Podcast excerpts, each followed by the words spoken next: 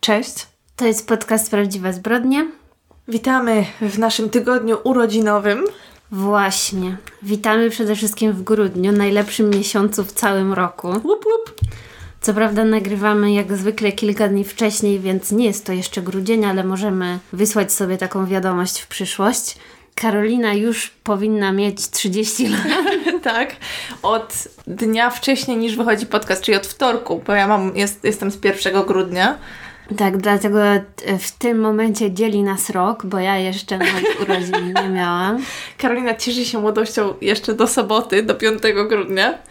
Tak, także już znacie nasze daty urodzin, możecie nam złożyć życzenia. Życzyć nam kolejnych 100 odcinków podcastu. Co najmniej. Zwłaszcza, że jakość naszego życia y, poprawiła się drastycznie. Nie, drastycznie to jest chyba złe słowo. No bardzo w każdym razie. Ze względu na, na Patronite'a i na to, że teraz ktoś nam pomaga w edycji podcastu. Pozdrawiamy Julę. Właśnie, też, też chciałam o tym dzisiaj powiedzieć, bo chyba nie mówiłyśmy jeszcze o tym, że już od Nie. kilku tygodni nie musimy tego podcastu montować. Jakby nie wiem, czy wy wiecie o co chodzi, ale w sumie tyle razy już o tym mówiłyśmy, że na pewno wyłapali niektórzy, że taka edycja tego materiału, który nagrywamy, zawsze nam zajmowała dzień lub dwa w tygodniu. Zwłaszcza, że no, ten format, którym same się ukarałyśmy, czyli format rozmowy, jednak edytuje się w dosyć specyficzny sposób. Każdy, kto miał do czynienia z wywiadami, pewnie czy z tego typu rzeczami, to wie, co ja tu będę mówić. Także teraz mamy właściwie cały tydzień na to, żeby się wspaniale przygotowywać do podcastu. Tak, co muszę powiedzieć, nie zgadza się z moim przygotowaniem do dzisiejszego podcastu. Dla, nie dlatego, że nie przeczytałam czy obejrzałam za mało rzeczy, wręcz przeciwnie, ale jak spojrzałam na swoje notatki, jak przyszłam do Karoliny, to złapałam się za głowę i zastanawiałam się, czy ja byłam narąbana, jak je pisałam. Może być. Właśnie nie, byłam trzeźwa, jeszcze piłam kawę, jak robiłam te notatki, więc dziwna sprawa, ale myślę, że jakoś sobie poradzę. Także y, jeszcze raz bardzo dziękujemy wszystkim tym, którzy mm, zdecydowali się zostać naszymi patronami, którzy mogli oczywiście, ułatwiliście nam życie i dzięki temu e, możemy robić podcasty regularnie. Tak jest. Dziękujemy też za pozytywne, to może złe słowo, ale za jakieś takie dobre przyjęcie poprzedniego odcinka, bo widziałam po komentarzach, że wszyscy byli tak samo oburzeni jak Karolina Święte Oburzenie. No, ja miałam e, takie ciśnienie 200 na 180 po e, zakończeniu nagrywania tamtego odcinka. No wiadomo, o tego typu sprawach nigdy nie mówi się w łatwy i przyjemny sposób. Myślę, że właśnie tutaj nasza montażystka Jula też musiała się trochę namęczyć. Tak, też mówiła, że dla niej to była depresja, także Mhm. już jesteśmy w tym wszyscy. Tak, tak. Ale bardzo dziękujemy. Rzeczywiście, oczywiście bardzo cieszyłyśmy się, że możemy nakręcić e, taki odcinek, nakręcić, nagrać, jak e, zwrócono się do nas z taką propozycją. Wiadomo było od razu, że, że to zrobimy. Także tak, ale bardzo się śmiałyśmy na początku nagrywania, chociaż to w ogóle nie były śmieszne tematy, bo e, Karolina tutaj umierała, jak słyszała, jak ja czytam z kartki te statystyki, o których mówiłyśmy. Tak, bo wstęp miałyśmy zaplanowany, dlatego żeby żadnej gafy nie popełnić w naszym stylu, albo żeby czegoś nie przekręcić, więc przygotowałyśmy sobie takie sztywne jakieś tam rzeczy do powiedzenia i nie mogłam po prostu jak ty z tej dygresji, gdzie mówiłaś swoim normalnym głosem, nagle przychodzisz do tak, tym roku coś tam. coś. Także to jest dowód, kochani, że ja nigdy nie czytam z kartki, bo po prostu nie jestem w stanie tego robić. Mi się od razu zmienia głos, sposób mówienia i w ogóle wszystko. Nie wiem, jakbym chciała być jakimś e, prezenterem w telewizji co najmniej, co jak widać, no nie jest chyba moim powołaniem. Także no. Dziś e, odcinek myślę będzie w trochę innym tonie dla rozładowania napięcia. Tak, i w związku z tym, że jest to nasz tydzień urodzinowy, to żeby sobie poszaleć trochę, może uda nam się jakimiś żartami sypnąć. No zobaczymy. Zwłaszcza, że przez ostatnie dwa odcinki nie było tak naprawdę żadnych tych, jak to, to się nazywa, tych takich Bloopers. śmiesznych. Tak, dokładnie, dziękuję. Yy, nawet nie było co tam wycinać, bo po prostu byliśmy tak szalenie poważne. No, aż, aż niepodobne to było do nas. No, to prawda, to prawda. No, ale wiadomo, z oczywistych względów. Ale zanim jeszcze przejdziemy do naszego luźniejszego odcinka, to jak tam oglądanie, czytanie, słuchanie w tym tygodniu? Aha, no właściwie to ja w tym tygodniu chyba starałam się jakoś przeżyć, jak to zwykle bywa, więc spędzałam dużo czasu nad e, leżeniem w ciemności. leżenie w ciemności i znajdywaniem jakichś sposobów pozbycia się bólu głowy, także mm, chętnie posłucham jakichś rad, nie no, żartuję. A poza tym to oglądałam nowy serial na HBO, co się nazywa Stewardessa. I jestem właściwie w szoku, bo zazwyczaj jak wychodzi coś nowego, to jednak gdzieś tam bombardują tymi reklamami, a ten serial wydaje mi się, że jakoś tak po cichu go wprowadzili, chyba że coś mnie ominęło. Mi wyskoczyło, um, mi wyskoczyła reklama gdzieś tego, um, albo ktoś o tym mówił. Wydaje mi się, że na Instagramie ktoś albo o tym mówił, albo. Um... No w każdym razie ja wiedziałam, że ten serial będzie przez to, że obserwuję aktorki, które w nim grają na Instagramie, bo tam właściwie te dwie główne dziewczyny, które tam grają, są całkiem spoko, bo jedna jest ta Kelly Kuko, czy coś mhm. takiego z teorii wielkiego podrywu. Tak. Więc znana pewnie wielu osobom. A druga się nazywa Zosia e, Mamet chyba. Mhm. No i ona jest z tego serialu Dziewczyny. Mhm. Więc bardzo spoko aktorki i widziałam, że tam one relacjonowały właściwie to nagrywanie tego serialu na swoich Instagramach i widziałam, że one promowały, bo premiera tego była jakiś czas temu na HBO Max. A my wiadomo, w Polsce nie mamy czegoś takiego jak HBO Max, tylko mamy zwykłe HBO, więc to chyba doszło z opóźnieniem. W każdym razie na ten moment były. Ale kiedyś mieliśmy, prawda?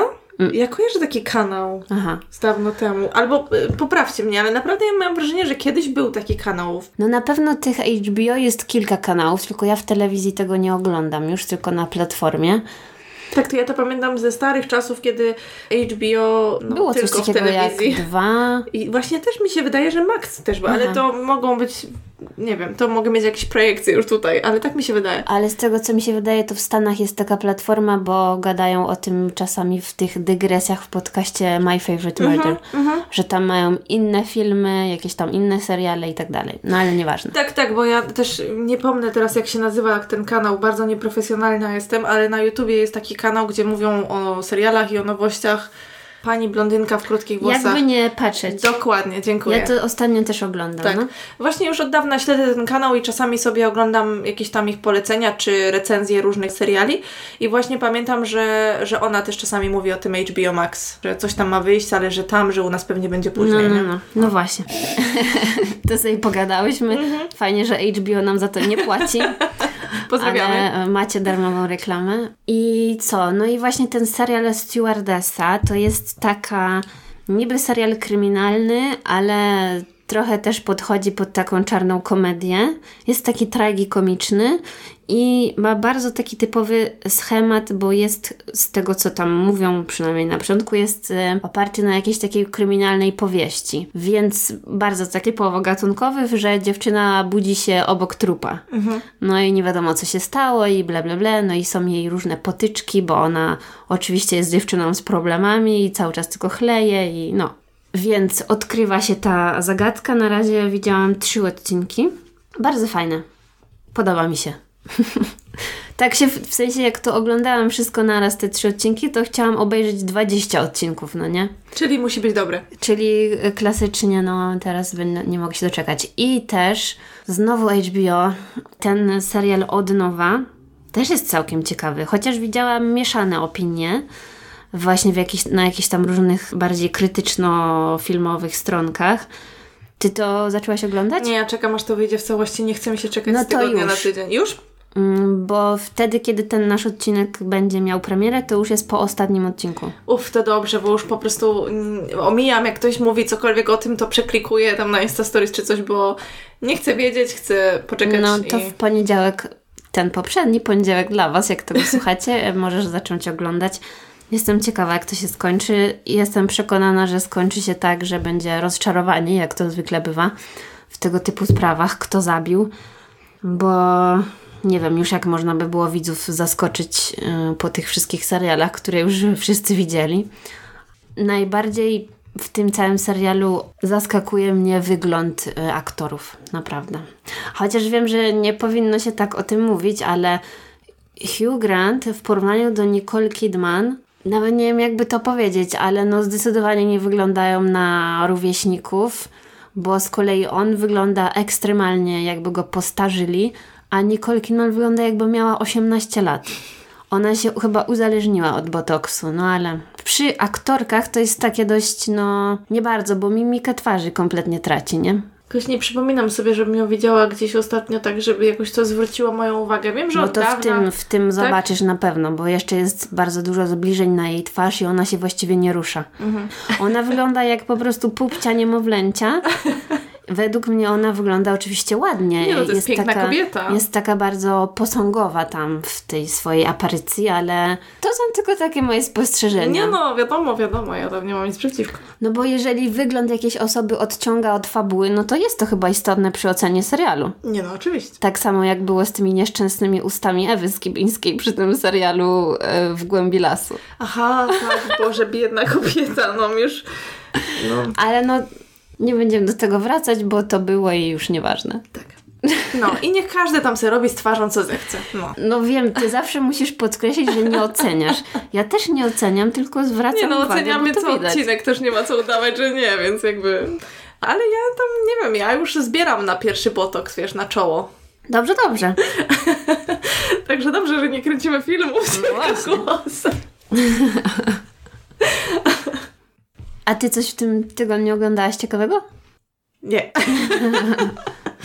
No ja niestety mm, nie, nie mogę Wam nic specjalnie polecić, bo jedyne co widziałam w tym tygodniu to był finał Top Model, którego nawet nie chce mi się Mm. mówić nic na ten temat, bo to jest Top po prostu... model, to dopiero aferka była. Jezu, powiem Ci, że to jest taka żenada, taka żenada, to wszystko, co się wydarzyło. E, Z Wszystko... każdej strony to jest żenada, bo teraz jakby jeżeli ktoś tego słucha nie w tym czasie, kiedy nagrywamy, to wyszło na to, że uczestnik programu Top Model był w Stanach skazany za przestępstwo seksualne. Żałuję, że nabijałam im oglądając, og- Boże, oglądalność oglądając to, tak szczerze mówiąc.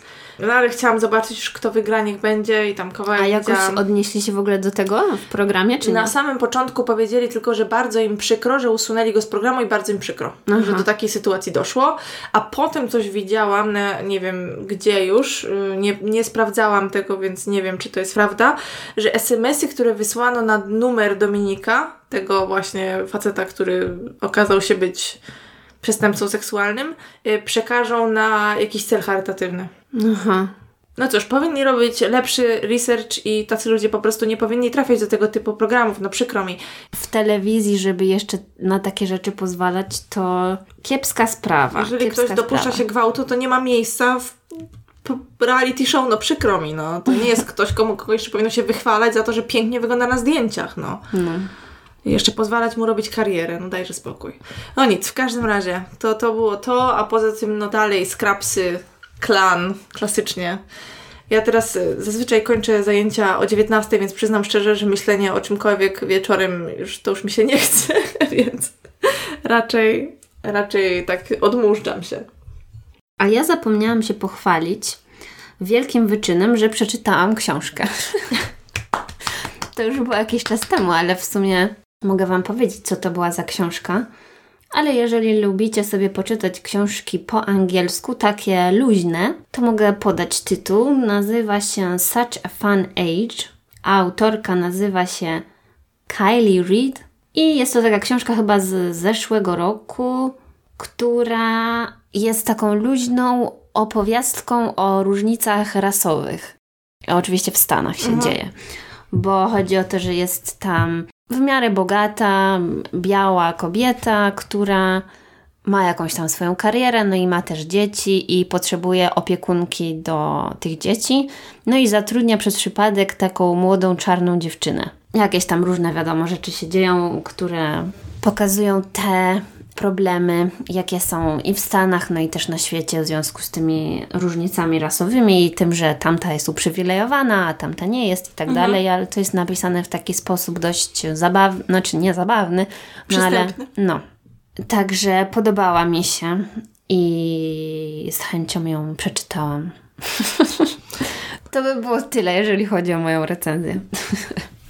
To już wiecie, co się u nas działo. Dajcie znać, czy wy coś ciekawego oglądacie albo czytacie i jesteś gotowa? To moja dzisiejsza sprawa została właściwie zainspirowana tym wspaniałym programem telewizyjnym, który nazywa się Power, Privilege and Justice. Nasz ulubiony, nowy ulubiony program. Jakby kiedyś się Wam nudziło, to polecam sobie poszukać na YouTube jakichś odcinków, bo są takie kryminalne, ale z takim zacięciem zawsze. Ten pan prowadzący jest po prostu tak zabawny czasami. No. Sprawa dzieje się właściwie na przestrzeni lat, ale większość się rozgrywa w latach 80. w okolicy Nowego Jorku. Dotyczy takiej nowojorskiej power couple, jak to się mówi, Joe i Diane Pikul. I jest to polskie nazwisko. Nawet miałam kiedyś taką koleżankę w szkole, więc jak to przeczytałam, to tak, hmm, co? Jacyś krewni? Oni należeli do takiej nowojorskiej elity, ponieważ e, Joe zarabiał wielkie pieniądze na Wall Street, a Diane była żoną u jego boku. Można tak to nazwać. Oczywiście z zewnątrz wydawało się, że są szczęśliwi, mają wszystko, czego by tylko potrzebowali, ale wiadomo, że ta idylla nie trwała wiecznie i była tylko pozorem. Ale wracając do początku, to Joe Pikul pochodził z biednej rodziny, wychował się w Massachusetts. Jego rodzina należała do takiej klasy robotniczej. Podobno mieszkał na osiedlu Polaków. Większość e, mężczyzn tam właśnie pracowała fizycznie. Jego ojciec pracował w okolicznym młynie i podobno lubił sobie dużo wypić. Miał wielki temperament, miał tendencję do tego, żeby bardzo ostro karcić i Joe'ego, i też jego matkę. I podobno przy jednym e, pobiciu złamał Joe, Joe'emu szczękę, hmm. więc na pewno tam w domu nie było zbyt wesoło. Ale poza tym Joe świetnie sobie radził w szkole, należał też do drużyny futbolowej, miał bardzo dobre oceny i raczej nikt ze szkoły nie podejrzewał, że miał jakieś problemy w domu, bo świetnie radził sobie z maskowaniem swoich uczuć. Potem poszedł na studia, na studiach radził sobie jeszcze lepiej i skończył z dyplomem z wyróżnieniem. I właśnie na studiach poznał swoją pierwszą żonę, ona nazywała się Sandy. Oni wzięli ślub jeszcze właśnie będąc na studiach. Podobno to była taka bardzo grzeczna, miła dziewczyna, zdecydowanie uległa, bo to Joe dominował w ich związku i podejmował wszystkie decyzje i tak dalej. W 1960 roku para przeprowadziła się do Nowego Jorku i Joe rozpoczął swoją karierę na Wall Street. Był jakimś takim analitykiem finansowym, a lata 60. to właściwie taki rozkwit tej giełdy papierów wartościowych na Wall Street i chyba też na całym świecie. Więc zdecydowanie mówiono, że był w odpowiednim miejscu w odpowiednim czasie, bo wraz z tym, jak ten biznes się rozkręcał, to on oczywiście też musiał bardzo dużo pracować. Pracował zdecydowanie więcej niż 8 godzin dziennie. To była praca pod dużą presją, ale oczywiście to wynagrodzenie e, rekompensowało te warunki pracy. Tak dobrze mu szło, że już pod koniec lat 60. był multimilionerem więc zajęło mu właściwie kilka lat, żeby wspiąć się na sam szczyt.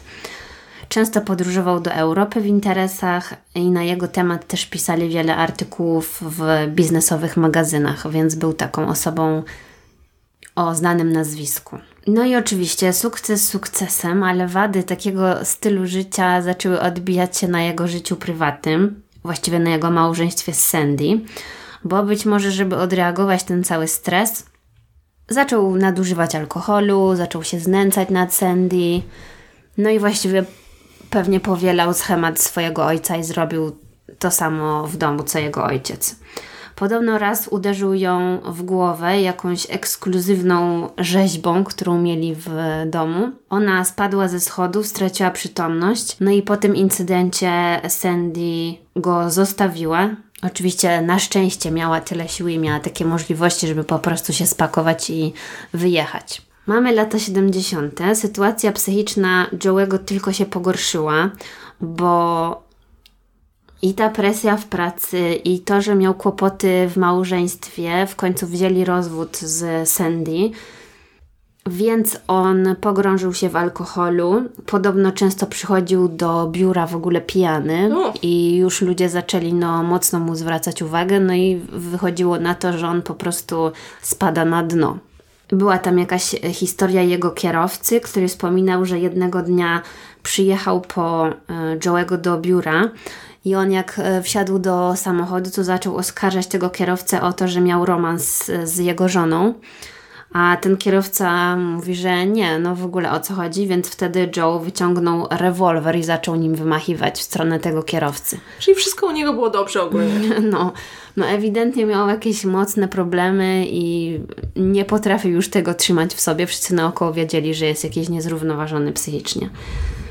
I podobno był to tylko jeden z wielu tego typu incydentów, bo dużo osób miało podobne historie do opowiedzenia. W końcu w 1976 roku w kwietniu dołączył do grupy AA, zdając sobie sprawę z tego, że jego stan się pogarsza i że no, może potrzebuje jakiejś pomocy. Szkoda, że nie zorientował się przed tym, jak walnął żonę rzeźbą w głowę, no ale lepiej późno niż wcale. No, no tak. Ten ośrodek, do którego chodził, znajdował się przy Perry Street w Nowym Jorku. To było w West Village. To była okolica artystów, jakichś takich bardziej kreatywnych osób. I jak wpisałam w Google, żeby zobaczyć, gdzie to było, nie wiem, coś mnie zaciekawiło, to taka pineska w Google pokazywała, że na tej ulicy znajduje się dom bohaterki popularnego serialu i chodziło o to, że tam jest ten domek Kerry e, Bradshaw mhm. z Seks w Wielkim Mieście, także jakby to kogoś interesowało. E, no i będąc w AA, Joe poznał pisarkę Diane Whitmore, ta, o której mówiłam na samym początku. Diane pochodziła z Indiany, wychowała się w bogatej rodzinie, była jedynaczką. No i jak była młoda, to chciała stamtąd wyjechać, mieszkać w Nowym Jorku, pisać, obracać się w środowisku artystycznym i tak też się stało. W roku 65 Diane skończyła studia na jakimś ekskluzywnym, prywatnym uniwersytecie dla dziewczyn, po czym przeprowadziła się do Nowego Jorku, żeby zostać sławną pisarką. No i wyglądało to tak, że przez kolejne 10 lat, no w sumie to był dobry czas, taki przełom lat 60., 70., na, żeby się wkręcić w te różne artystyczne towarzystwa, które były w Nowym Jorku. E, ona te 10 lat spędziła eksperymentując z narkotykami i alkoholem. Miała też za sobą serię różnych niebezpiecznych związków, bo jak to jej koleżanka się wypowiadała, zawsze wybierała facetów, którzy byli dla niej nieodpowiedni i pociągała ją taka brutalność. Lubiła po prostu takich bad boyów, jak to można by było powiedzieć. Living on the edge, no. Mhm ale no nie były to na pewno zdrowe związki, no i ona przez to też nie była zdrowa. Tak jakby na siłę po prostu chciała przerwać ten schemat, że jest e, mądrą, grzeczną dziewczynką z dobrego domu, tylko chciała zrobić wszystko na opak, żeby nie było, że sobie ułożyła życie, tylko że jest jakaś, nie wiem, alternatywna. Mhm. Po tych 10 latach w Nowym Jorku Diane miała na swoim koncie rozwód i uzależnienie od narkotyków i alkoholu. Czyli to było takie trochę, chciała zrobić na złość rodzinie i żyć inaczej, na złość mamie odmrożę sobie uszy, nie? To jest coś ten deseń. Tak. No i właściwie jej historia pozornie by się wydawała bardzo podobna do historii Joe'ego. Mhm. Tylko no, domyślam się, że ona nie lała swoich partnerów tak jak on to robił ze swoimi e, partnerkami. Mhm.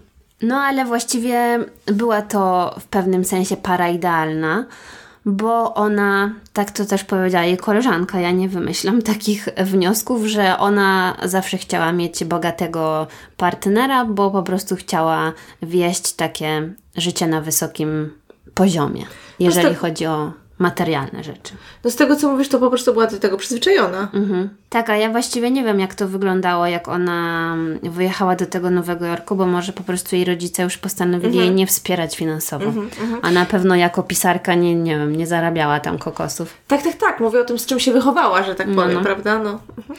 Więc poza tym, że Joe był dla niej idealnym kandydatem, bo był bogaty, to jeszcze właśnie widać było w jego oczach tą taką mroczną stronę, która na początku mogła się jej wydawać pociągająca, no ale potem to wszystko się obróciło wiadomo, przeciwko niej. Już po kilku miesiącach ich związku Diane zaszła w ciążę, a po dwóch miesiącach wzięli ślub i to było w 78 roku, w lipcu. Więc żyli sobie razem, na początku sielanka, wiadomo, w latach 80. wszystko wróciło do normy, jeżeli chodzi o życie Joe'ego. On znowu znalazł jakąś tam równowagę, zarabiał dobrze na Wall Street, a Diane zajmowała się domem i już w tym momencie mieli dwójkę dzieci.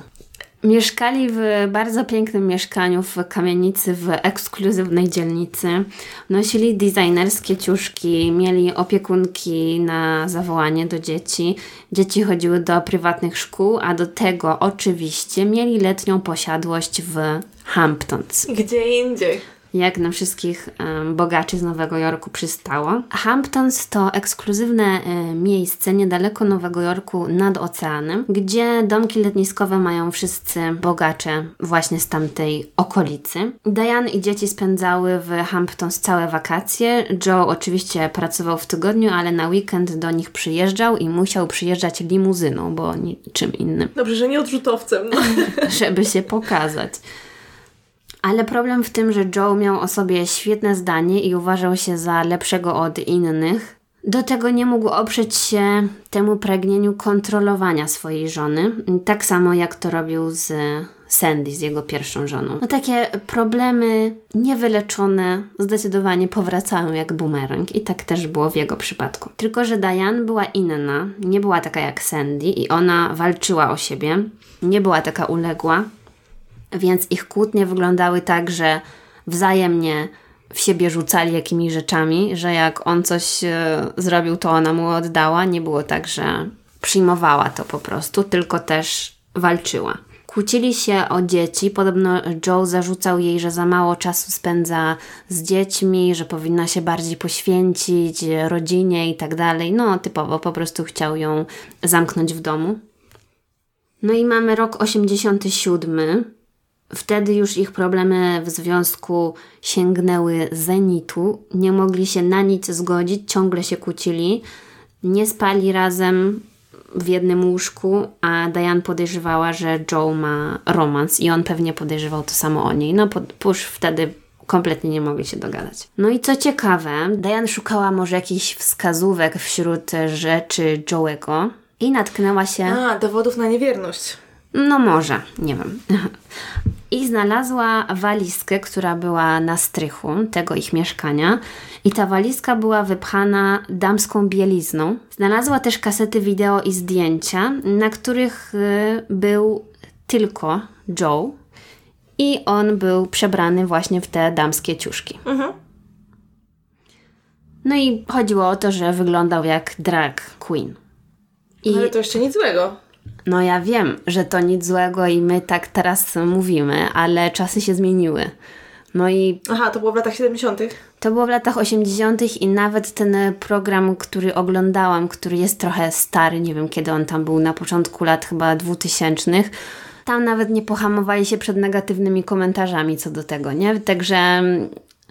Ludzie mają chyba większe problemy. No dobra, no ale rozumiem.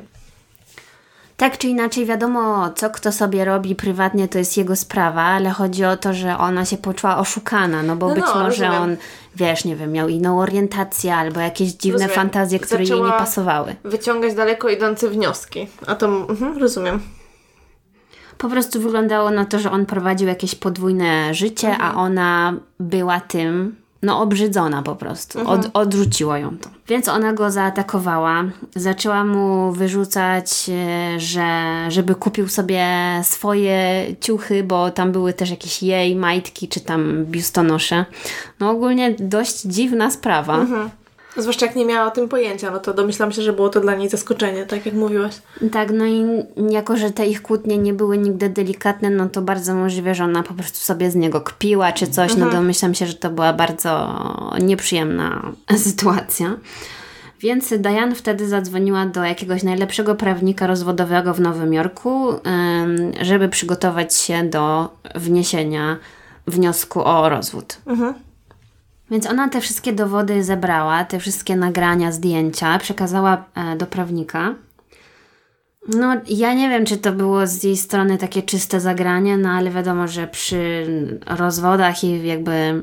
Dużej jak się mówi, e, jest takie powiedzenie coś, że na wojnie coś tam. Że w miłości i na wojnie wszystkie chwyty są dozwolone, czy tam na odwrót, o na wojnie i miłości. No, no, no. O to mi chodziło. No ale jej motywacja była taka, że chce od niego odejść, ale chce zachować część jego pieniędzy, więc musi przygotować się na walkę w sądzie, bo gdyby mhm.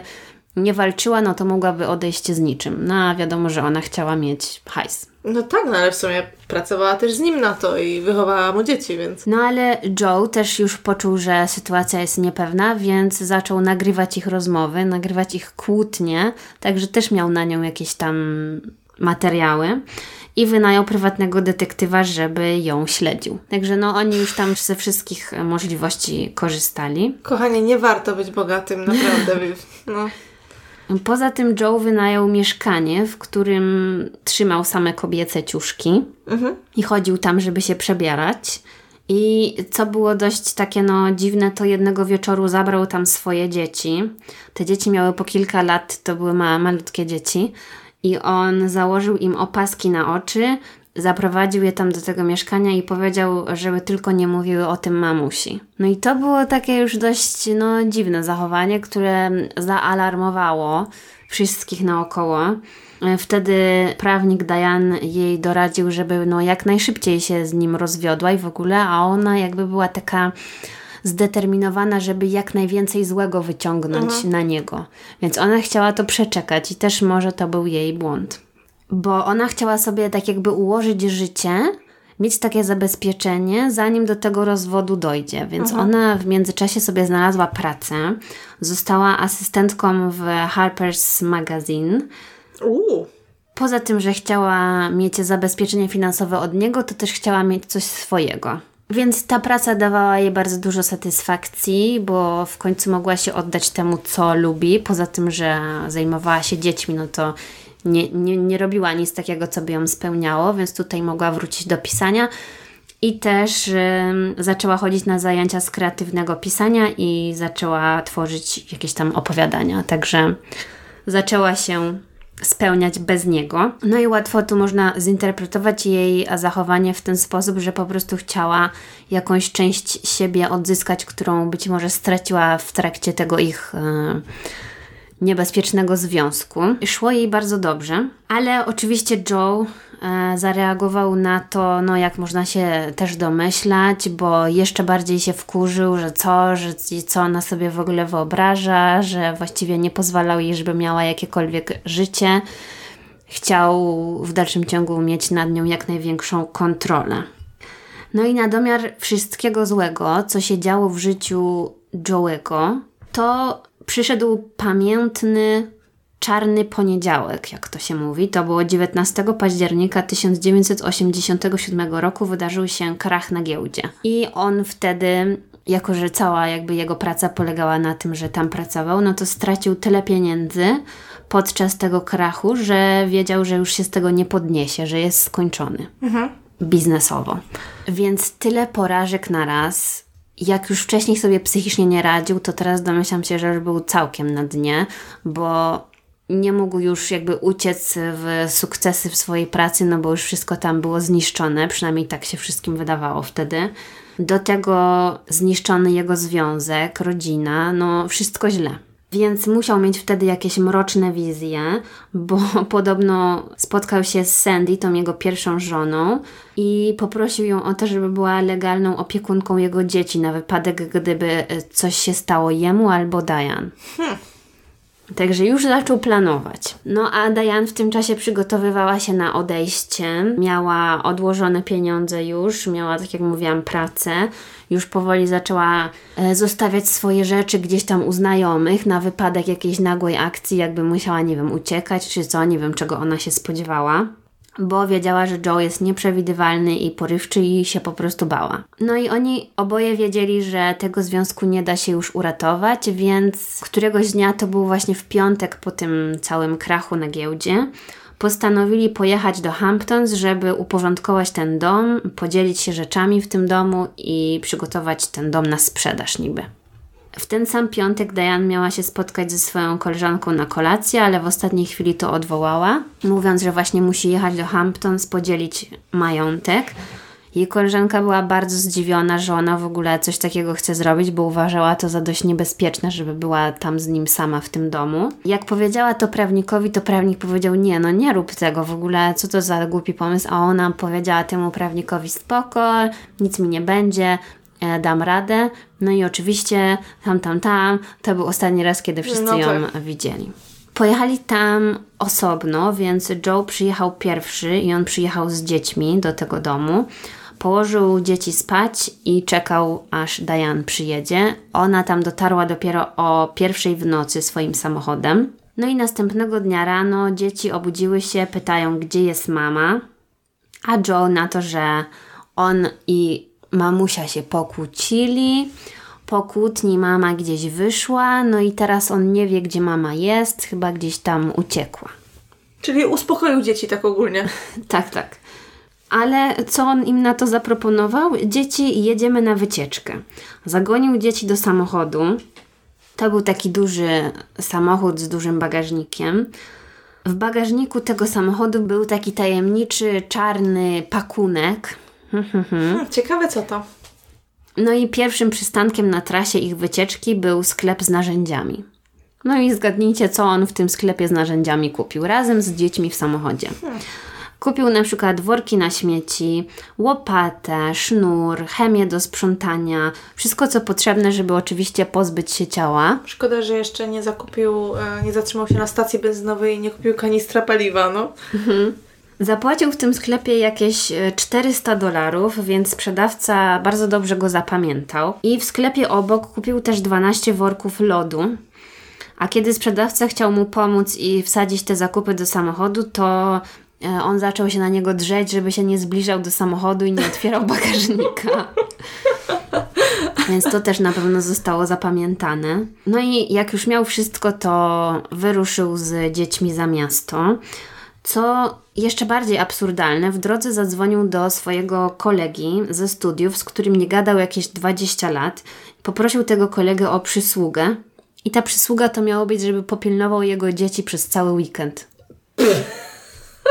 Takiegoś typa, którego nie widział 20 tak. lat, oddaje komuś obcemu dzieci? W ogóle co to za... Tak. No on raczej już wtedy racjonalnie nie myślał. Więc on przejechał wiele kilometrów na północ od Nowego Jorku do jakiejś tam małej miejscowości i po prostu podrzucił temu koledzy swoje dzieci. Co to za absurd? I stamtąd pojechał jeszcze więcej kilometrów w stronę Bostonu, żeby odwiedzić Sandy, swoją byłą żonę, która właśnie mieszkała w okolicach Bostonu. Do Sandy przyjechał około czwartej nad ranem, więc on przez cały czas tylko jeździł, w ogóle nie spał, miał zwłoki w samochodzie i na pewno świetnie się czuł z tym wszystkim. Był wykończony, na pewno w dziwnym stanie psychicznym i jak ona go zobaczyła, to tak sobie pomyślała, mm, o co tu chodzi. On powiedział jej, że musi coś zakopać w jej ogrodzie. No debil. Tak. Ona na początku myślała, że to może chodzi właśnie o jakieś sprawy finansowe, że chce na przykład zakopać pieniądze czy coś tam, ale jak e, zobaczyła, co to jest, no to już troszeczkę się zaniepokoiła. W końcu on przyznał się jej, że zabił Diane. Ciało swojej obecnej żony chciał zakopać w ogrodzie swojej pierwszej żony. Także no, to był naprawdę świetny pomysł i bardzo dziwne, że ta kobieta się nie zgodziła. Szczerze powiedziawszy, nie wiem dlaczego nie wezwała policji, ale może sama się bała o swoje życie, no ale no. z drugiej strony jakby wezwała policję, no to no nie wiem. No ale nie zrobiła tego. Więc jak ona mu odmówiła, to on znowu wsiadł w samochód, wrócił do Nowego Jorku, czyli już z, tym, z tymi zwłokami w samochodzie dość długo się kręcił. Już lód się raczej rozpłynął. Mhm. Minęło 48 godzin od, y, prawdopodobnie od tego całego morderstwa.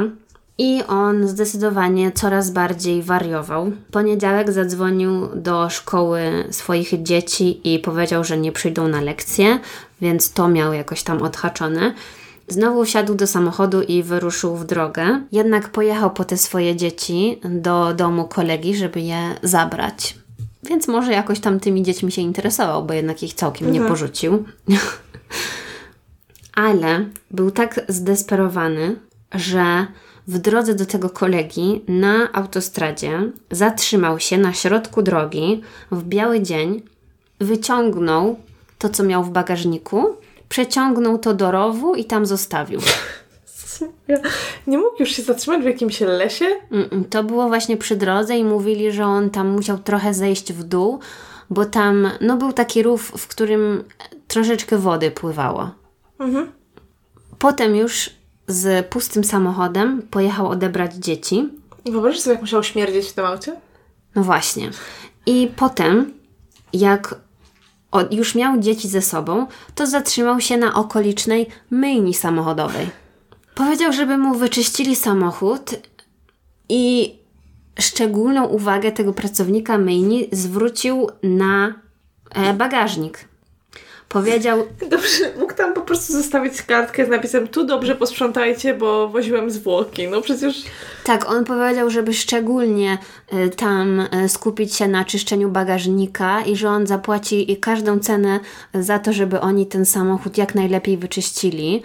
I jeszcze do tego tam był z dziećmi. No, ten koleś też z myjni samochodowej się wypowiadał i mówił, że wyglądał no bardzo dziwnie, jakby nie spał przez kilka dni, w ogóle się nie mył, miał jakieś takie, wiesz, potargane ciuchy, no wyglądał jak siedem nieszczęść, zachowywał się podejrzanie.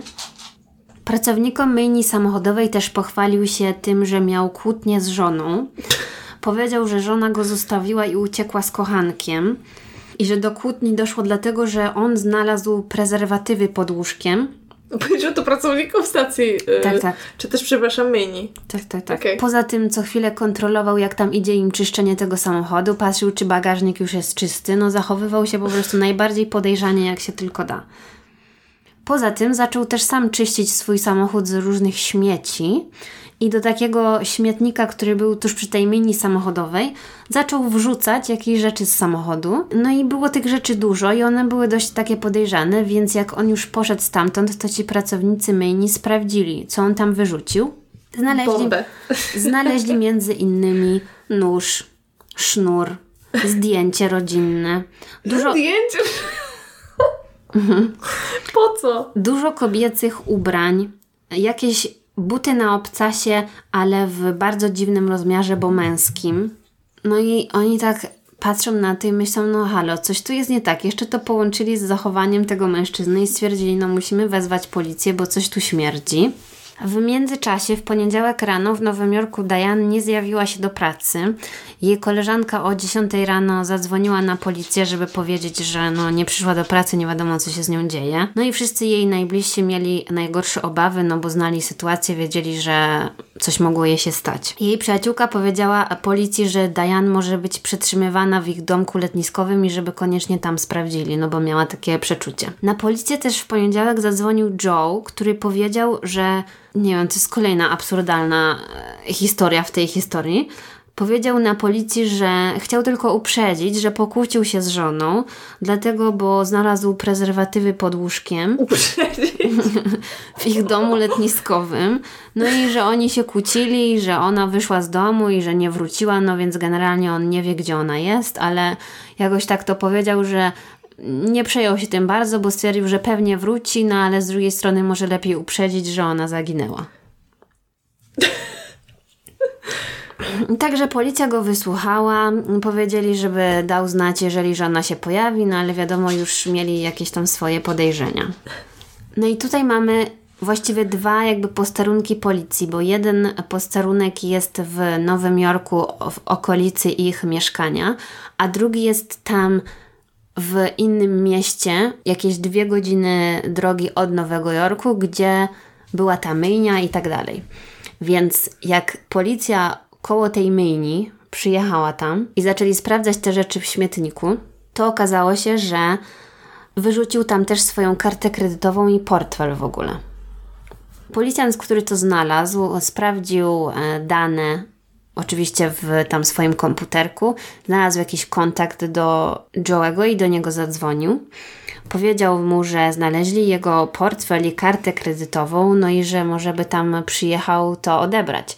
No i ten policjant mówił, że jak rozmawiał z, z nim przez telefon, to on był tak zesrany, że już po prostu brzmiało jakby mu się całe zęby trzęsły, że był tak zestresowany, no ale oczywiście no, musiał tam przyjechać, jeżeli go wezwali i to była właściwie taka trochę przykrywka, bo oni przeczuwali, że coś złego się tam wydarzyło, ale na razie nie mieli żadnych dowodów, więc po prostu zaprosili go, żeby do nich przyjechał na ten komisariat, no to oni mu oddadzą ten portfel, nie? Mhm.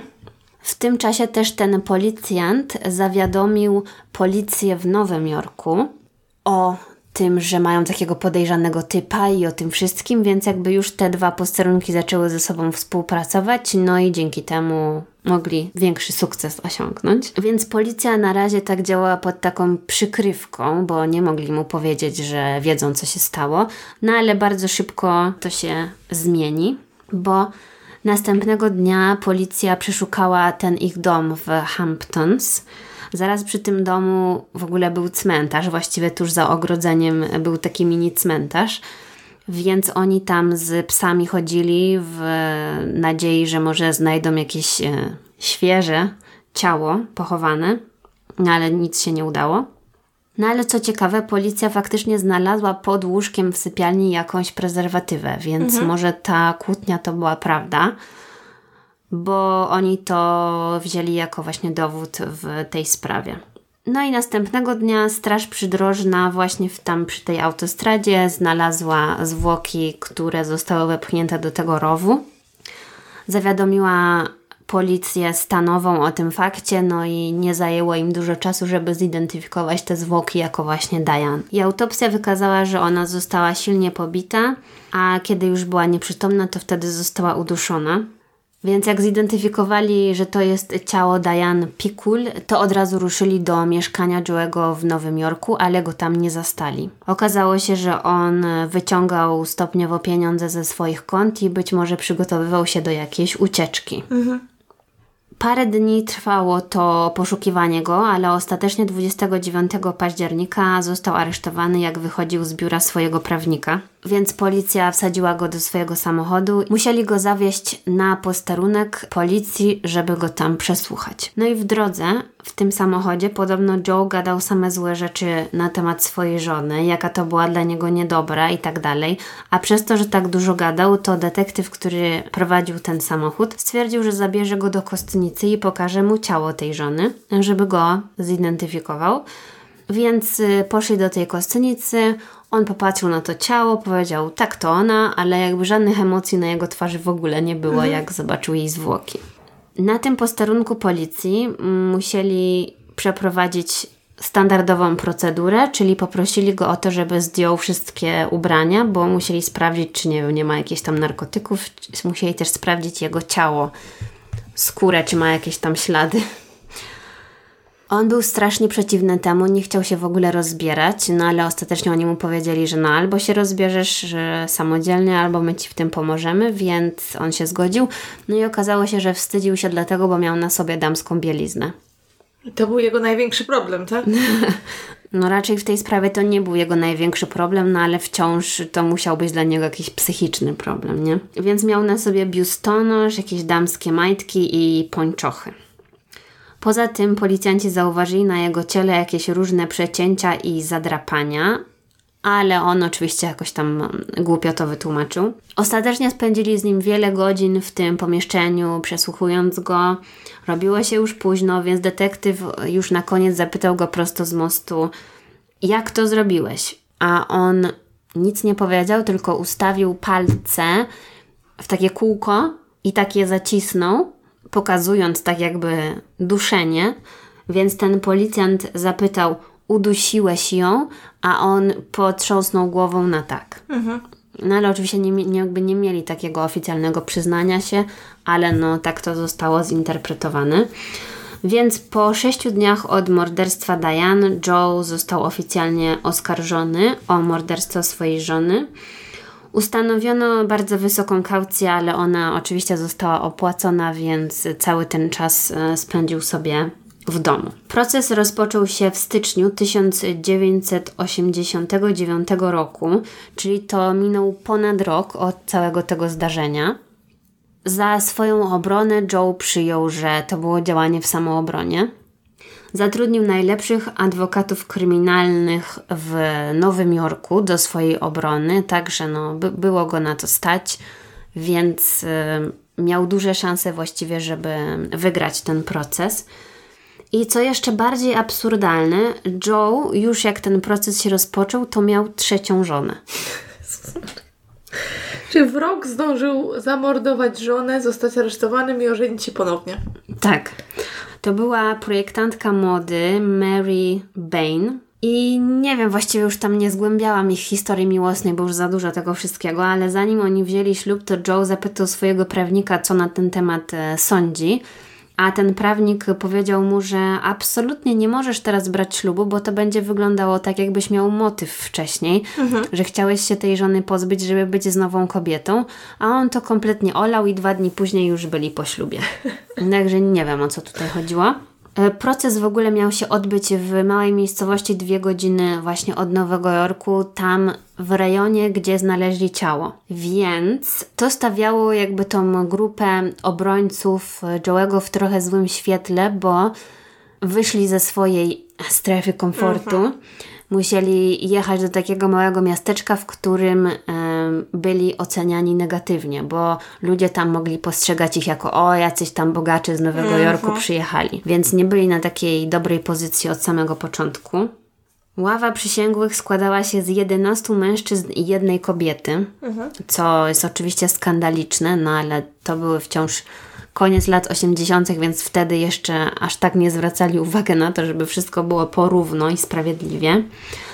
Do tego właśnie Joemu podczas procesu towarzyszyła jego nowa żona, która w ogóle też nie potrafiła się odnaleźć w tej sytuacji, bo ona przychodziła na rozprawę ubrana w jakieś takie najbardziej wypasione, prawdziwe futro do kostek. Wyglądała jakby ociekała bogactwem. Wiesz, taka mhm. od odpicowana maksymalnie, no bo tam oczywiście były kamery, więc może dlatego chciała się dobrze zaprezentować, no ale robiła złe wrażenie na tej ławie przysięgłych, więc prawnik powiedział, no weź kobieto, ściągnij to, nie będziesz w tym futrze chodzić, a ona i tak się nie posłuchała i tak chodziła tam jak gwiazda ubrana, także... Bardzo dziwna sprawa. Mhm. No i obrona jeszcze tam wniosła o to, żeby ten fakt Joe'ego upodobań do kobiecych ciuchów e, zostawić e, jakby w tajemnicy, mhm. żeby to nie wyszło na jaw, bo to nie jest według nich potrzebne do sprawy. No i jak ława przysięgłych się o tym dowie, no to też mogą jeszcze gorzej na niego patrzeć przez to. Oczywiście nie powinni, no ale wiadomo, tak, tacy, są, tacy są ludzie. Więc tak, zgodzili się na to. A oskarżyciele przedstawili swoją wersję wydarzeń, która, no, która mniej więcej właśnie przebiegła tak jak e, to, co mówiłam wcześniej. Czyli, że Joe kłócił się z Diane o to, że ona miała romans, że znalazł te ślady w ich sypialni i tak dalej, no i że wynikła między nimi kłótnia, on ją zaatakował, no i potem po prostu w afekcie ją zamordował, a potem przez 48 godzin próbował ukryć jej ciało. no oczywiście poświęcili tam dużo uwagi na to, że w tą całą traumę wciągnął swoje dzieci, bo te dzieci miały 4 i 8 lat, także mhm. no ja nie wiem, co one muszą sobie teraz myśleć o tym, że towarzyszyły tatusiowi Jest. podczas podróży z zwłokami matki w bagażniku. Masakra, Straszne. No. Oczywiście jako dowody podali te rzeczy, które znaleziono tam przy tej e, myjni samochodowej. Poza tym też mieli e, dowody na to, że Diane była wcześniej bita przez swojego męża przed morderstwem. A obrona miała świetny plan na ten proces. Oni byli przekonani, że są niepokonani. Przez wiele miesięcy ćwiczyli po to, żeby zaprosić Joe'ego, żeby podczas tego procesu zeznawał. Mhm. Co jest e, bardzo nietypowe, jeżeli chodzi o procesy związane z morderstwem, no bo ten oskarżony, no lepiej właściwie, żeby nic nie gadał, no bo nigdy nie wiadomo, jakie ta druga strona mu zada pytania, bo na to nie da się przygotować swojego klienta. No ale oni byli pewni, że on wypadnie dobrze, no i stwierdzili, że to będzie jedyny sposób na to, żeby udowodnić, że on działał w samoobronie. Więc y, był zaplanowany dzień tego procesu. Rano właśnie mieli rozpocząć od tego, że on będzie zeznawać. No i czekają, czekają. On nie przyjeżdża do sądu. spóźnił się. Mhm. W końcu przyjechał w jakim, jakiś tam czas spóźniony, przychodzi z tą swoją żoną i on jest kompletnie pijany. Także już całkiem się skompromitował, ledwo mógł stać na nogach, no i ci jego obrońcy od razu wnieśli do sądu wniosek, żeby może przełożyć. No ale sędzia na szczęście powiedział, że nie, nie będziemy tego przekładać, macie godzinę i macie kawę. Mhm. Doprowadźcie go do porządku. No i właśnie, oni mieli cały ten występ jego przećwiczony, no ale kiedy on e, przyszedł tam kompletnie pijany i wiadomo, że nie będzie mógł zbyt dobrze mówić, no to ten cały ich plan legł w gruzach. Ostatecznie postawili go tam na tym podeście. Zadawali mu pytania, no ale niestety jego odpowiedzi nie były takie, jak sobie przećwiczyli. Nie wiedział, co mówi, strasznie się miotał. Zrobił bardzo złe wrażenie na wszystkich. Powiedział nawet she was a bitch. Wow. Powiedział coś takiego. Jakby kompletnie nie szczędził tam swoich um, ocen co do jego żony, no i ciężko było stwierdzić, że jakąkolwiek skruchę tutaj wykazuje. I on twierdził, że Diane zaatakowała go z nożem, dlatego miał to przecięcie pod kolanem, bo kiedy policja, tam wcześniej co mówiłam, że się rozbierał, policja zobaczyła, że on ma na nodze, tutaj z tyłu pod kolanem, taką lekką szramę. No ale to nie wyglądało jak jakiś taki cios zadany nożem i w ogóle jakby to mogło zabić kogoś, nie? No. Więc on twierdził, że... Celowałaby wyżej niż pod kolanem. No tak. Więc on twierdził, że to jest dowód na to, że ona go chciała zaatakować, no i on musiał się bronić, dlatego ją udusił. Nic nie wyszło z tej jego obrony. Ostatecznie. No ale teoretycznie miał duże szanse, tylko to wszystko popsuł tym swoim pijaństwem. Więc uznali go za winnego i groziło mu od 15 lat do dożywocia. Ale jeszcze nie przesądzili ostatecznie o jego karze, bo jakoś to się rozłożyło na dni i wtedy, kiedy on był jeszcze w areszcie, zanim jakoś tak, nie wiem, zacementowano ten wyrok, to był jakiś taki czas jakiejś takiej dziury. Mhm. Zanim się stał prawomocny? Tak. Nie wiem, jak to się nazywa profesjonalnie, ale jest to istotne, bo właśnie w tym czasie znaleziono, niby ta jego trzecia żona, znalazła w jego rzeczach w mieszkaniu taśmę e, magnetofonową, na której była nagrana kłótnia z Diane i jest tam jej tekst. Ona do niego krzyczy, że ja cię zabiję, nic mnie nie obchodzi, że pójdę do więzienia, ja cię po prostu zabiję i tak dalej. No, po prostu to była ich kłótnia, no i on bardzo sprytnie to nagrał. Więc kiedy obrona dostała tą taśmę, no to od razu chcieli wnieść apelację do sądu, żeby unieważnić tamten wyrok, no bo to było idealne jakby podstawka pod to, że faktycznie ona mogła chcieć go zabić i faktycznie on mógł się chcieć bronić. No tak, czyli to by była już duża wątpliwość dosyć. Mhm. W trakcie, kiedy oni przygotowywali te wszystkie dokumenty, to y, Joe w swojej celi stracił przytomność, przewieźli go do szpitala i w tym szpitalu zmarł. O mój Boże, co mu się stało? Em, no i właśnie tutaj jest jeszcze jeden wątek, że on prawdopodobnie chorował na AIDS i że miał w związku z tym komplikacje. No i właśnie z tego powodu jego stan się pogorszył i zmarł i miał wtedy 54 lata. No to młody chłop. Mhm. A tutaj ta luka właśnie w czasie jest o tyle istotna, że tam w tamtym stanie jest takie prawo, że jeżeli oskarżony umrze przed tym właśnie jakimś takim prawomocnym ustanowieniem tego wyroku, to jest pochowany jako niewinny. Więc on został pochowany jako człowiek niewinny. Nie ma jakby w jego papierach tego, że zamordował swoją żonę. Co jest no dość dziwne. Także to jest ta historia. Miało tak być lekko dzisiaj. No, jakby, Nie, no, no nie wiem, wiem, wiem. jakaś tam karma się po, potoczyła, ale seria tych dziwnych wydarzeń, kiedy on krążył z tymi zwłokami w tym samochodzie, to się wydaje dość komiczna, ale jednak jakby sobie pomyśleć o tym, Tak, no, jak się słucha tego, no to wiadomo, że się człowiek śmieje, bo to po prostu brzmi tak... em, ciężko sobie wyobrazić, że ktoś wpada na taki pomysł, prawda? Y, a, a tutaj on tak jakby miał to wszystko... No nie wiem, to, że się nie słuchał tych prawników i tak dalej, tak jakby to w dupie miał. No, na pewno jest jeszcze dużo wątpliwości i też e, okrojone informacje, więc ja nie wiem, jakie były jego preferencje i czy tutaj nie chodziło o coś więcej, no ale. Bo jakoś tak nie umiem sobie połączyć tych dwóch jego części życia, że z jednej strony był takim tyranem dla kobiet, a z drugiej Chciał strony. je do siebie przywiązać, prawda?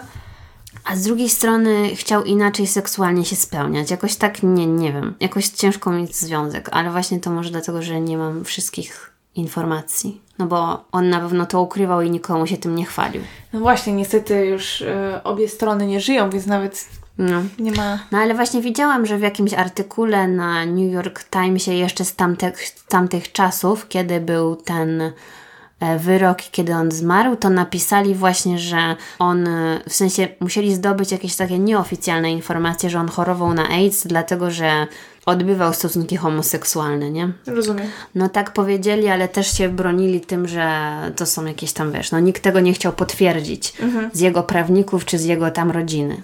Rozumiem. No bo wiadomo. No, może tak było. Zresztą, no to właśnie jeszcze były takie czasy. Więc właśnie może dlatego to tak zataili, bo może jego rodzina miała wystarczająco dużo pieniędzy, żeby jakoś, nie wiem, opłacić tych ludzi, żeby o tym nie pisali albo coś. No bo wtedy jeszcze właśnie AIDS było taką chorobą bardzo stygmatyzowaną. No ale taka to historia. A co ty, Karolino, przygotowałaś dla nas? Tak, ja dzisiaj przygotowałam historię, którą myślę, że możecie kojarzyć z jednego względu, to zaraz się zorientujecie z jakiego. Ale stwierdziłam, że a co tam opowiem. Miałam ją na liście już e, od dawna i ona jest z tych takich, no, nie tyle, nie tyle, że luźnych, no ale powiedzmy, będziemy mogły sobie pogadać. O. Czyli to, co lubimy najbardziej. Tak, tak, tak. Będziemy mogły porozmawiać o absurdach, jakie działy się I o właśnie. debilach. Tak, trochę tak. I ja Ci opowiem historię pana, który nazywa się Bernie Tidy. Jego pełne imię to jest Bernard Tidy II i on urodził się w Teksasie w roku 58. I jego dzieciństwo było dosyć e, smutne, dlatego że jego mama umarła, gdy miał 3 lata w wypadku samochodowym. E, Z tego co rozumiem, oboje jego rodzice byli w e, samochodzie. Jego ojciec przeżył, jego mama niestety nie.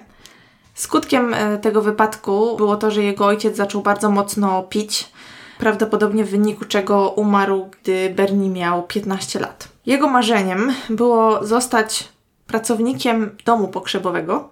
Okej. Tak, i właśnie mm, w takim fachu też się wyszkolił. Bardzo chciał, jakby to powiedzieć, pomagać ludziom, towarzyszyć im w ostatniej drodze. Szczytny cel. Tak, tak. I no, może to też, y, można to też sobie tłumaczyć tym, że no, śmierć, jak to zresztą wspominali w kilku źródłach, y, towarzyszyła mu od najmłodszych lat. Y, także może to też miało jakiś tam wpływ. On w 85 roku, kiedy miał 27 lat, przeprowadził się do miasteczka też w Teksasie, które nazywało się Carthage i zaczął tam właśnie pracować w domu pogrzebowym, gdzie radził sobie świetnie, był bardzo szanowanym, bardzo lubianym, kochanym wręcz członkiem tamtejszej społeczności. Jest to dosyć małe miasteczko, w którym jest dosyć dużo bogatych ludzi, którzy wzbogacili się gdzieś tam na paliwie.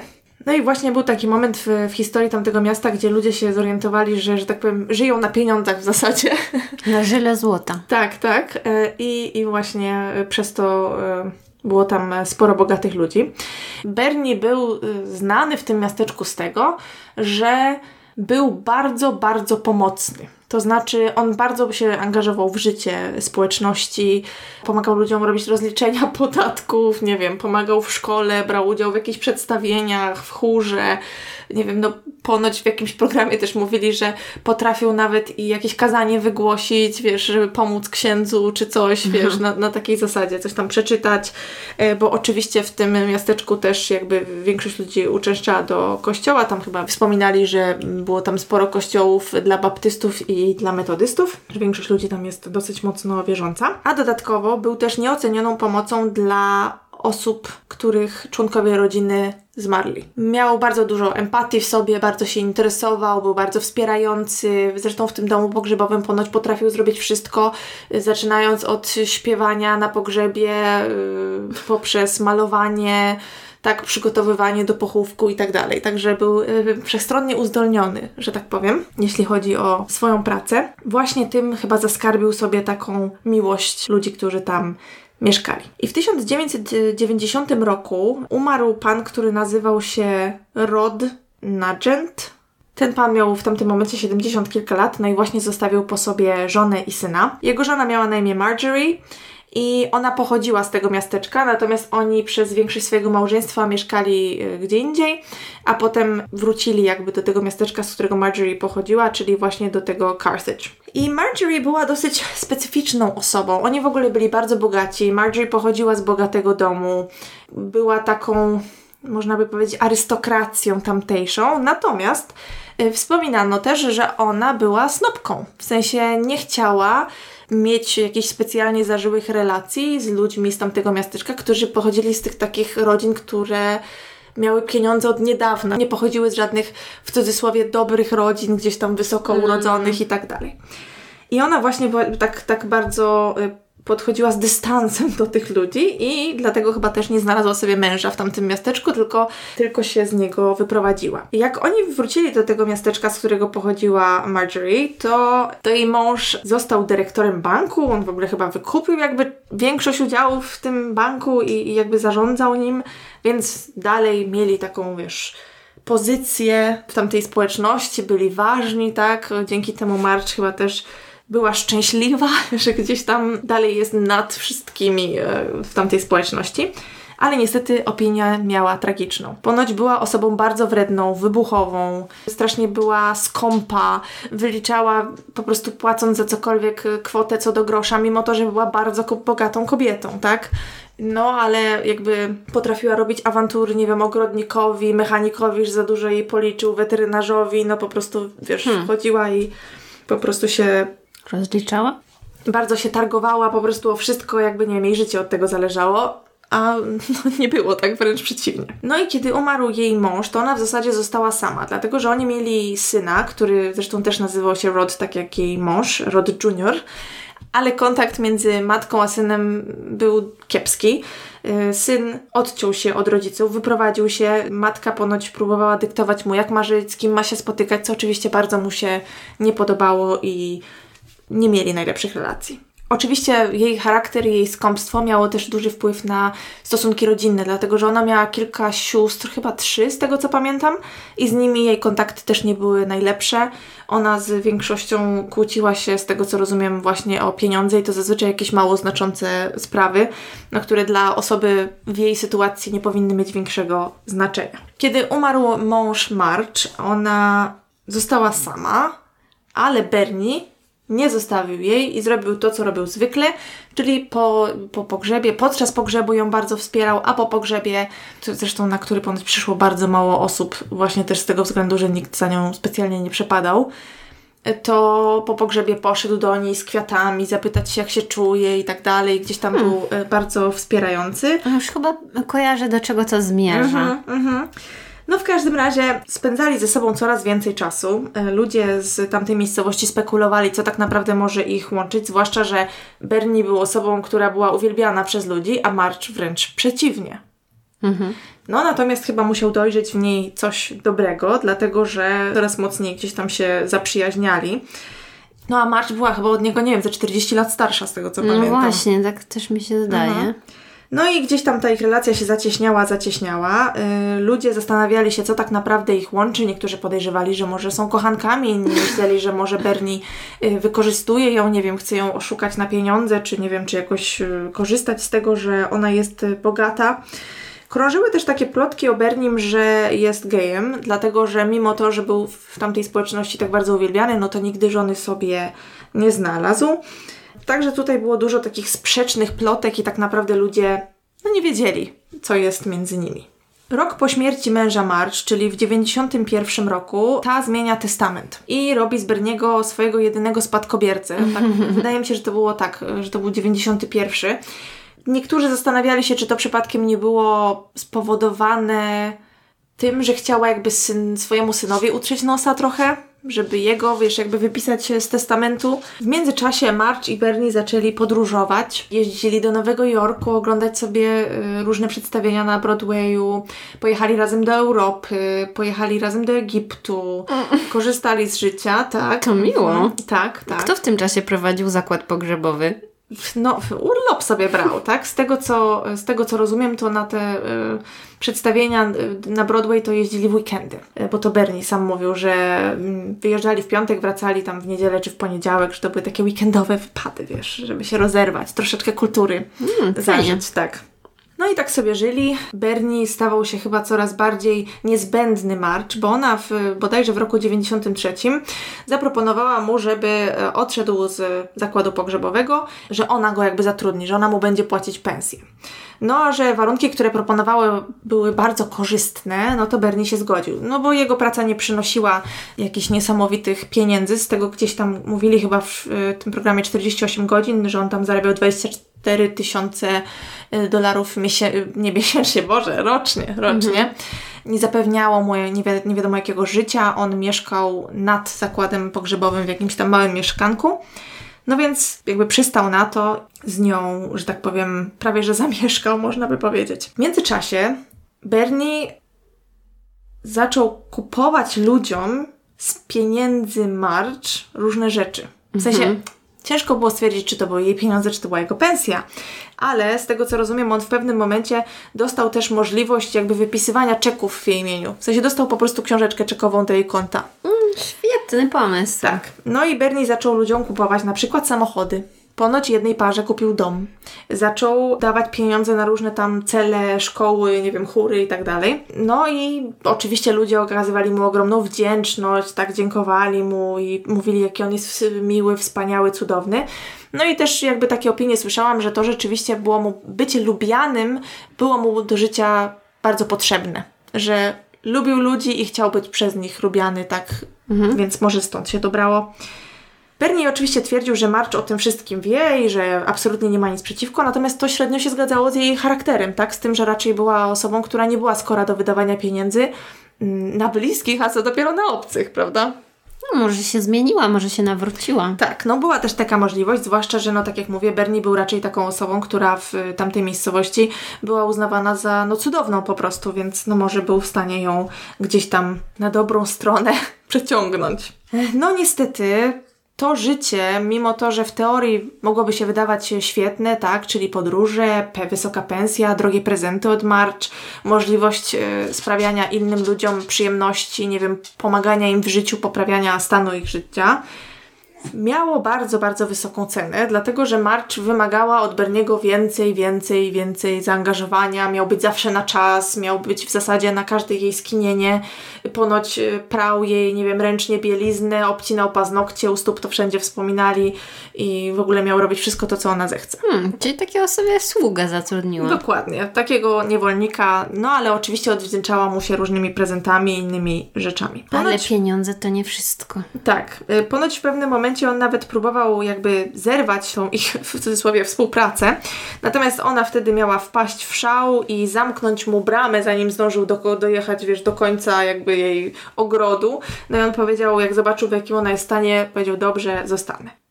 Tak jak wspominałam, March miała taki dosyć wybuchowy charakter i to wspominało większość osób, że potrafiła zachować się absolutnie paskudnie.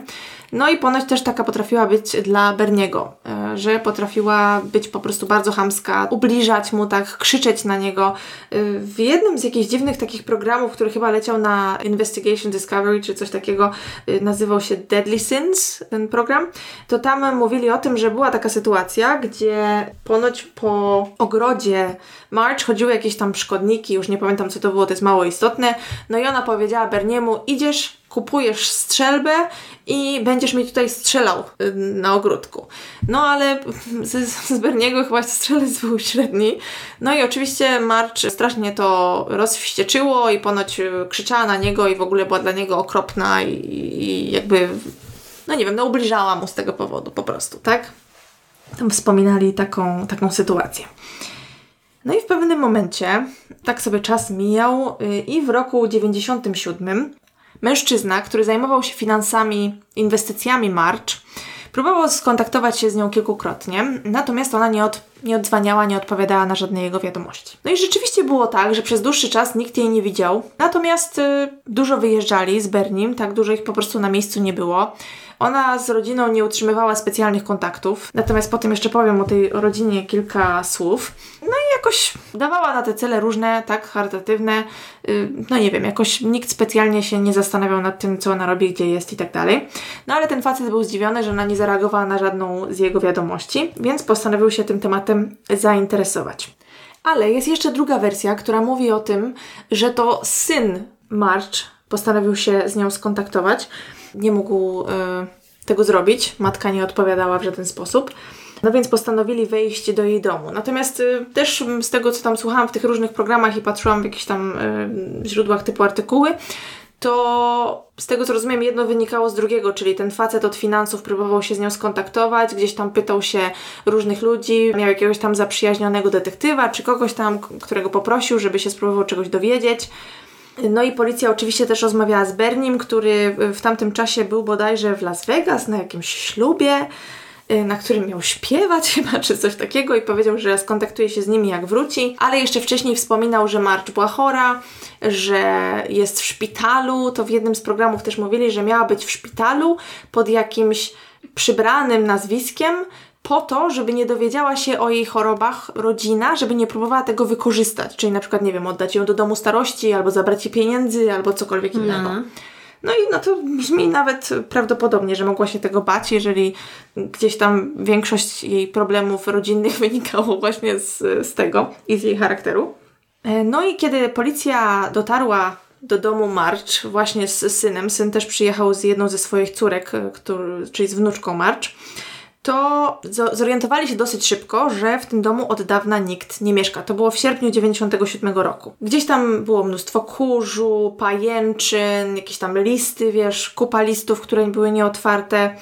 Z tego wszystkiego wynikało, że nikt w tym domu od dawna nie mieszka. W kuchni roznosił się też nieprzyjemny zapach i gdy otworzono lodówkę, szybko okazało się, że całe jedzenie, które tam jest, jest po prostu zepsute i daty sięgały listopada rok wcześniej. O, to długo, no. Tak. No i ponoć e, to też właśnie wiem z tego serialu tego 48 godzin. E, ponoć jedna z wnuczek, czyli ta córka, która pojechała z ojcem do domu March, postanowiła zajrzeć do pokoju, gdzie była taka zamrażarka duża, wiesz? Uh-uh.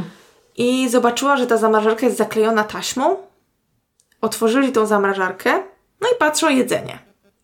Ale co zwróciło ich uwagę, to to, że jakby pod jedzeniem było widać materiał.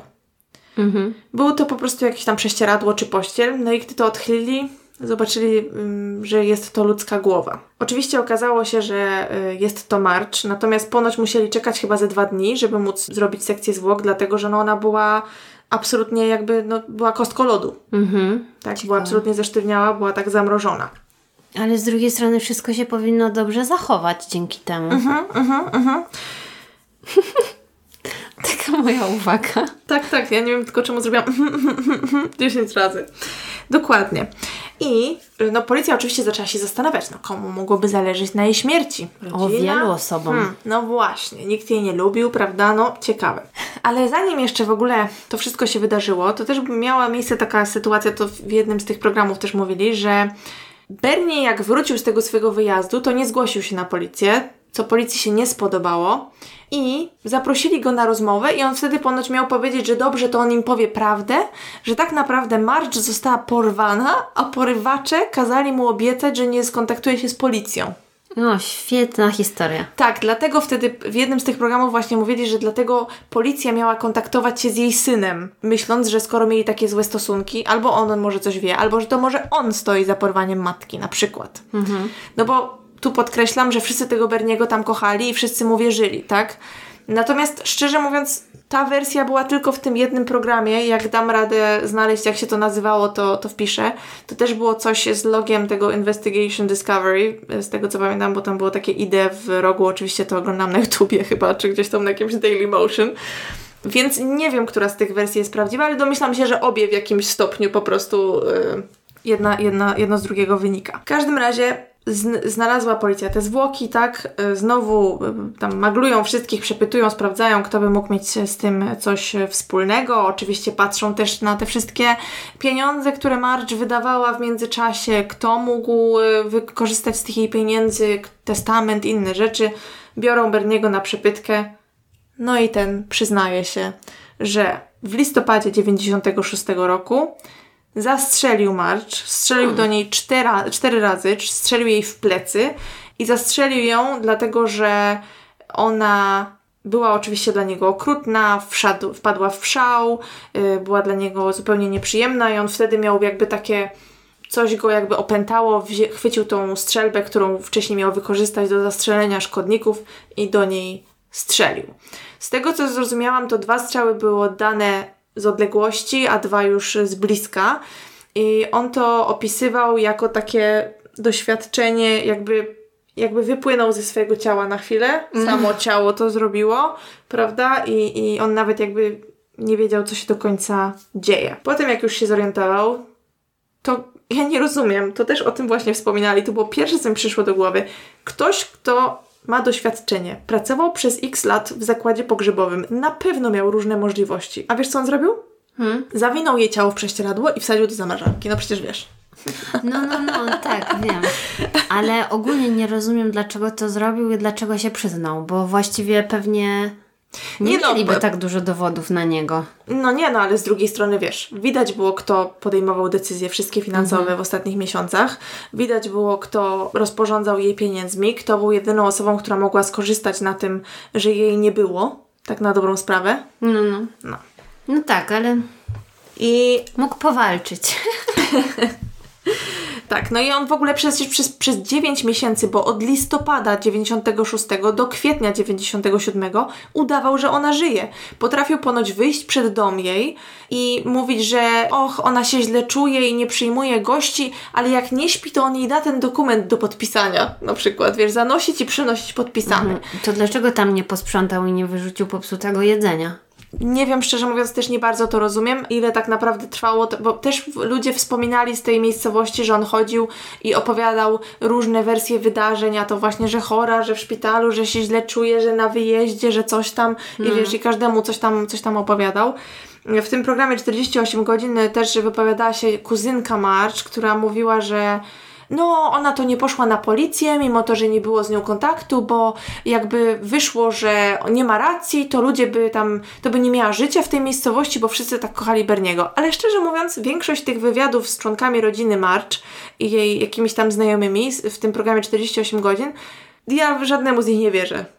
Dlatego, że wnuczki na przykład mówiły, nie, że to wcale nie była okropna kobieta, że ona była cudowna, wspaniała. One też wspominały taki, taki dzień w 1994 roku, kiedy przyjechały do babci. Babcia powiedziała im w drzwiach, że ona nie wie, kim one są. E, Ale mimo to, jak weszły do środka, to zobaczyły, że wszędzie leżą zdjęcia Berniego, a nie zdjęcia dziadka. Okej. I że one wierzą, że on oszukał ich babcię, że ona była w nim zakochana, myślała, że on ją też kocha, a on ją zabił. I że on wszystkich robi tutaj w konia tym swoim takim niewinnym usposobieniem i miłym y, może charakterem. I jasne, że tak. Tylko, że z drugiej strony niby coś tam mówiły, że pytały się ojca o babcię, ale przez 9 miesięcy nie masz kontaktu z kimś i co? I masz to w dupie? Mm. Znaczy wiem, że są różne relacje rodzinne, no ale jeżeli... No, no nie wiem, nie wiem. To też te wypowiedzi tej rodziny były też dla mnie dziwne. Ja myślę, że prawda pewnie leży gdzieś po środku, jak zwykle. Natomiast no to, że Bernie nie miał prawa nikogo zabijać, y, to jest oczywiste. Po prostu jeżeli ona traktowała go źle, to należało odejść, a nie zabijać starszą panią. Zwłaszcza, że umówmy się, miał dużo więcej do zyskania. Jakby przeczekał, po prostu zacisnął zęby. Wnioskując z innych historii, bardzo łatwo by było podać jej jakiś lek, który by spowodował zawał serca. Otóż to, zwłaszcza, że ponoć miała chore serce, więc widzisz. No właśnie. Oczywiście nie mówię, że powinien był tak zrobić, tylko po prostu jego zachowanie, ta cała historia jest jakaś absurdalna. Po pierwsze, ten jego tok myślenia, to, że zamiast ukrywać się z tymi pieniędzmi w jakiś sposób, to on po prostu kupował ludziom domy, wypisywał czeki w jej imieniu, podpisywał za nią dokumenty. Ponoć za jej życia on też jakby naginał prawdę na różnych tam papierach bankowych, wiesz, wykazach i tak dalej.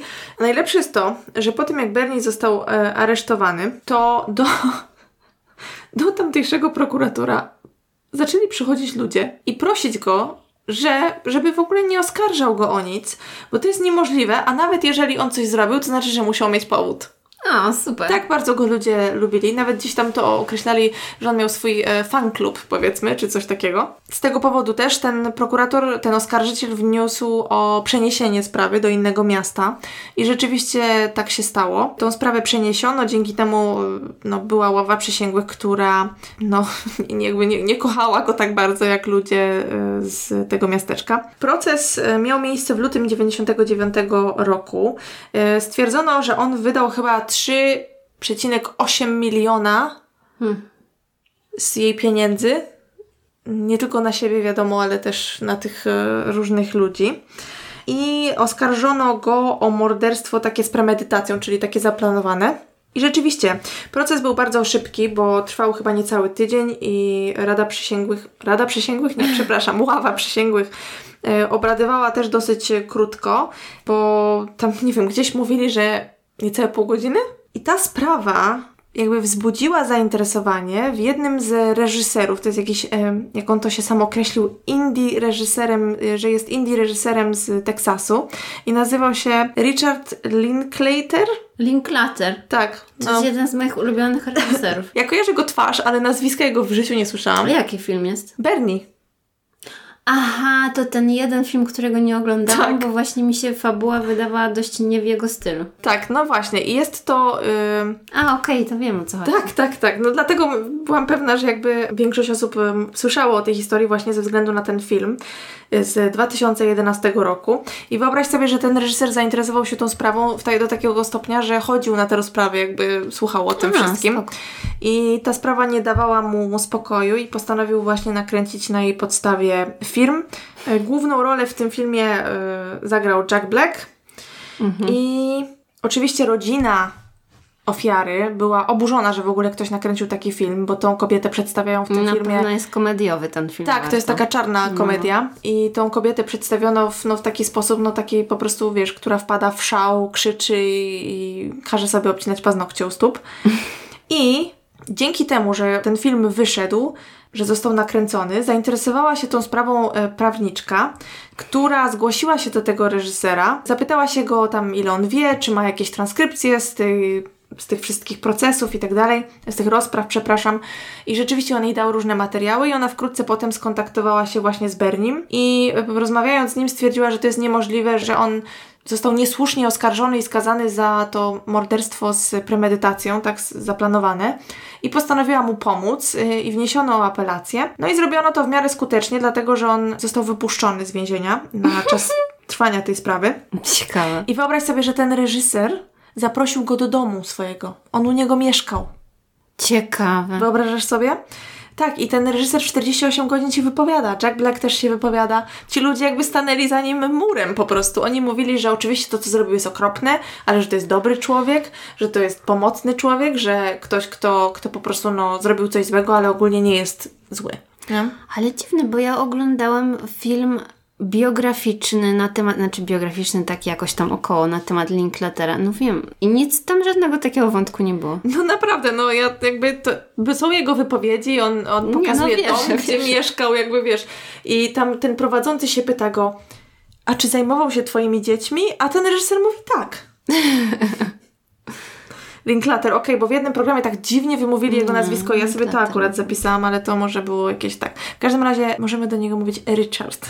Okay. E, no. no i Richard jakby bardzo się zaangażował w to wszystko. Doszło do ponownego procesu w 2016 roku, natomiast niestety został on ponownie skazany na 99 lat więzienia. Tak, i będzie mógł starać się o wcześniejsze wyjście w 2029 roku, no i wtedy już będzie mm, no, taki mocno starszy. Tam gdzieś widziałam ile, 70 lat czy 70 parę. I w tym właśnie 48 godzin wypowiada się sam Bernie, wypowiada się adwokatka jego y, i ona w ogóle w pewnym momencie, jak prowadzący pyta się go o zastrzelenie starszej pani, to ona przerywa i mówi, żeby akurat o tym fragmencie nic nie mówił. W sensie o tym nie opowiadał przed mhm. kamerami. Na wszelki wypadek, chyba, żeby, żeby nie powiedzieć. Nie tak, żeby nie powiedzieć nic y, głupiego. Y, oczywiście aktor, który odgrywał go w filmie, pojechał go poznać, spędził z nim czas w więzieniu. Wiesz, no po prostu to brzmi jak, jak film o filmie, wiesz o co mi chodzi. Jakby tak, no. Taki wysoki poziom już jakiegoś absurdu ciężko mi jest to ogarnąć y, głową. Tam jest właśnie, są też wypowiedzi tych wnuczek trzech, które mówiły, że Bernie na pewno szukał babci, która była w nim zakochana i tak dalej, co oczywiście jest możliwe. Y, tam też wysnuli taką wersję, że to może jakby ta kłótnia między Bernim a Marge wyniknęła z tego, że ona się skapnęła, że on ją oszukiwał na pieniądze na przykład i wydawał jej hajs za jej plecami, nie mówiąc jej całej prawdy i na przykład on bojąc się konsekwencji tego postanowił się jej pozbyć, no ale mało skutecznie, skoro nie pozbył się ciała, tylko zostawił je w jej domu w zamrażalniku, no nie wiem. Bernie oczywiście bardzo płacze w tym, w tym w tym odcinku i mówi, że dużo się stało takiego okropnego ze strony March, ale nie lubi mówić o niej źle, że zrobił coś strasznego komuś, kogo kochał. Wspomina też o tym, bo właśnie przyznał się tej adwokatce, która się zainteresowała jego sprawą, że był molestowany przez wujka i że to było tragiczne doświadczenie z jego młodości. Jak miał 12 lat, to wujek ponoć go molestował, natomiast tego wujka również wezwano do sądu podczas jednej z rozpraw tej apelacji. No i ten wujek się do niczego nie przyznał, poza tym, że przyznał się, że wysłał mu list takiej natury seksualnej, jak to nazwali. Aha. Więc no jest to chyba jakieś molestowanie, ale największym po prostu jakimś brakiem jakiejkolwiek wrażliwości, już cokolwiek tam ten Bernie nie zrobił. Ale facet, który prowadzi ten wywiad, pyta się go w pewnym momencie o to molestowanie i mówi tak – ale czy to sprawiło, że twoje życie było mroczniejsze? Nie, kurwa, przepraszam, lepsze było dzięki temu. Co to jest za pytanie w ogóle? I to ktoś, kto, kto, kto zarabia na życie przeprowadzaniem wywiadów takich raczej mało przyjemnych, tak? No bo o czym jest zazwyczaj program 48 godzin? No szczerze mówiąc, to mi ręce opadły do ziemi. Co to za mhm. pytanie jest w ogóle? Przepraszam, tak brzydko powiedziałam, ale no to mnie, no, no byłam w szoku. Oburzyło tak, cię to. Tak, no, także jeżeli chodzi o Berniego, to rzeczywiście on przyznał się, zresztą on mówi też o tym w tym programie telewizyjnym, że jest gejem, natomiast no, mówi, że nie było to dla niego proste, żeby o tym mówić, e, też zważywszy na to, z jakiej społeczności pochodził, w jakiej społeczności mieszkał. I tam ten prowadzący też się go pyta, mój ulubiony już zresztą, czy March o tym wiedziała? On powiedział, że nigdy o tym nie rozmawiali. Jest to w sumie taka dosyć wymijająca odpowiedź, bo mógł po prostu powiedzieć nie, a to tak, no nie wiem, co chciał przez to powiedzieć. Nie wiem, może się domyślała, a może naprawdę była z nim zakochana. Ciężko no, może stwierdzić. nie potrzebowała tego wiedzieć, tak. bo pewnie nie dochodziło między nimi do jakichś różnych tam akcji. nie wiesz. No i w zasadzie to tyle, jeśli chodzi o tą sprawę. Na pewno jest jeszcze miliard pięćset jakichś dodatkowych e, szczegółów. Też widziałam takie zarzuty, że sąd jakby zgodził się na to, żeby tego Berniego wypuścić z więzienia, dlatego że stanęły za nim osoby z Hollywood czy coś tam i no ale nie wiem, czy to jest prawda, czy nie. Może dlatego, że po prostu ta sprawa zyskała taki medialny rozgłos, że on miał tyle zwolenników, mimo to ile lat upłynęło, bo przecież on siedział 16 lat bodajże w więzieniu. Nadal jakby byli ludzie, którzy stali za nim, tak? No. E, I, I jemu wierzyli i ciężko było im przyjąć jakby że on mógł zrobić coś e, tak strasznego, a nawet jeżeli zrobił, no to na bank z jakiegoś konkretnego powodu. Także tyle. Mam nadzieję, że cokolwiek zrozumieliście.